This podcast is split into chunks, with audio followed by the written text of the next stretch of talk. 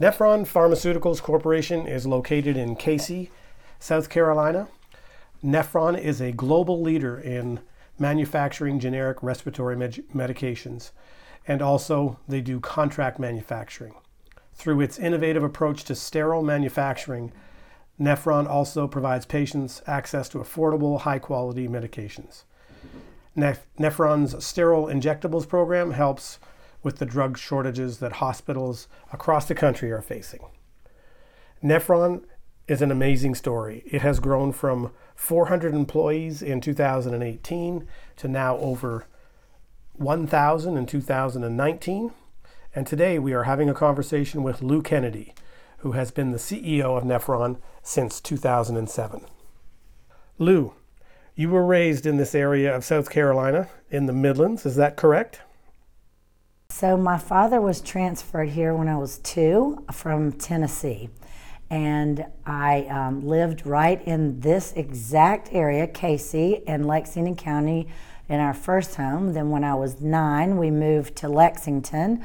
And um, I was educated through the public school system here all the way from um, first grade through college. So I am um, a complete product of the public uh, education system here in South Carolina. And I finished uh, University of South Carolina with a journalism degree in 1984. So I have a public relations um, background with um, my minor in the business school in marketing. What was your first job?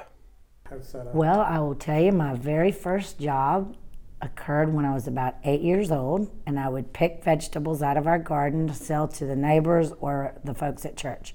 So I'm going to tell you that woven through my entire life, career, it's almost always been around sales and marketing. Nice. So, so even that age, I was picking okra at age eight and selling it.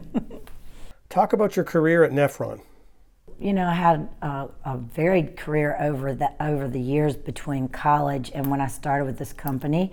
I uh, first joined Nephron in 2001, and my first role was to build a nationwide sales force and really spearhead the marketing efforts.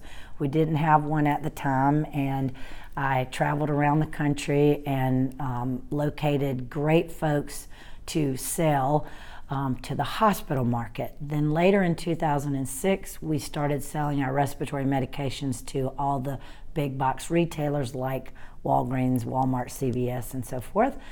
And then um, from that, we opened it up later to all classes of trade in like 07. I took over as the CEO for Nephron in 2007. We made our company a woman owned business. We are still um, um, my stepdaughters and I own 51% of the business. My husband owns 49. We uh, decided though about 2011 that we needed more capacity and to expand. And up to that point, we'd always been in Orlando, Florida. So we broke ground in South Carolina in 2012 and um, moved into the facility that we're in today in 2014. Then took until fall of 2015 to receive FDA approval, at which time we started our first marketed product. By 2017, it became evident to us that we were better off moving all of the business to South Carolina. We closed down the Florida facility. And at the same time, we launched a new division of our company where we are uniquely focused on sterile injectable drugs, both in syringes or in bags, that help with all the drug shortage needs for all the hospitals across America. So, as a result of that growth, we've grown from 400 employees in January of 2018 to over a thousand today, and we have a part-time program for um, teachers to come in and assist us with basic tasks in evenings, weekends, and summers, and we have over 500 teachers enrolled in that, that division.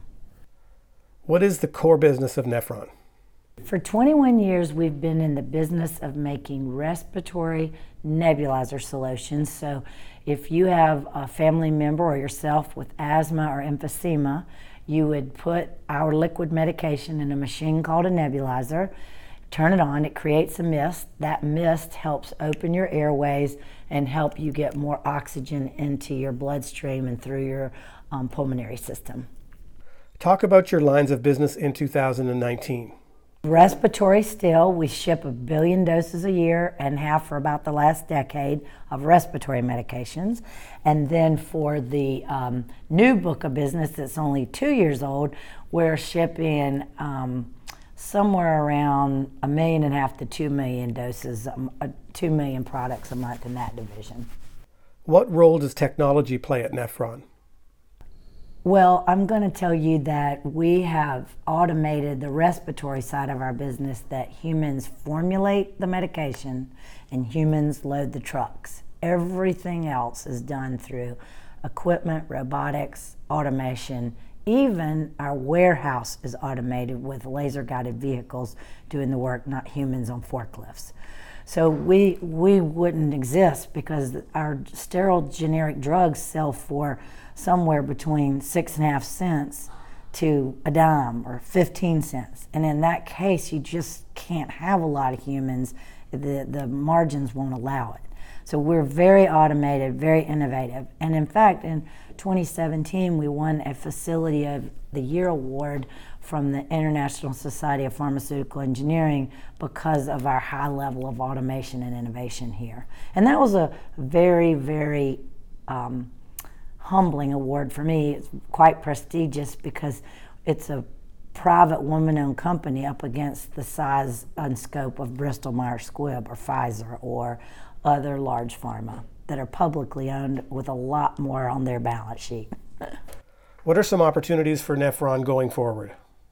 We are involved in this drug shortage division, and our competitors oftentimes well, not oftentimes, are mostly all in the business only of sterile compounding. But because we are a big pharma in terms of uh, throughput, not big pharma in terms of branded or value, but we have a large amount of throughput and capacity.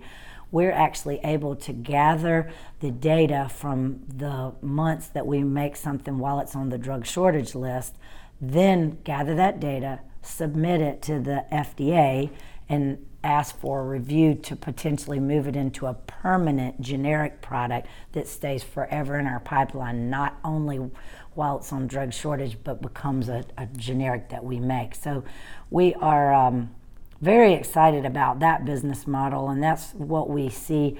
We have identified approximately 40 products that we are going to be. We've got three under review now, and another, you know, 30 or 40 that will go into the agency and hopefully become permanent generics that we produce here at this site in South Carolina.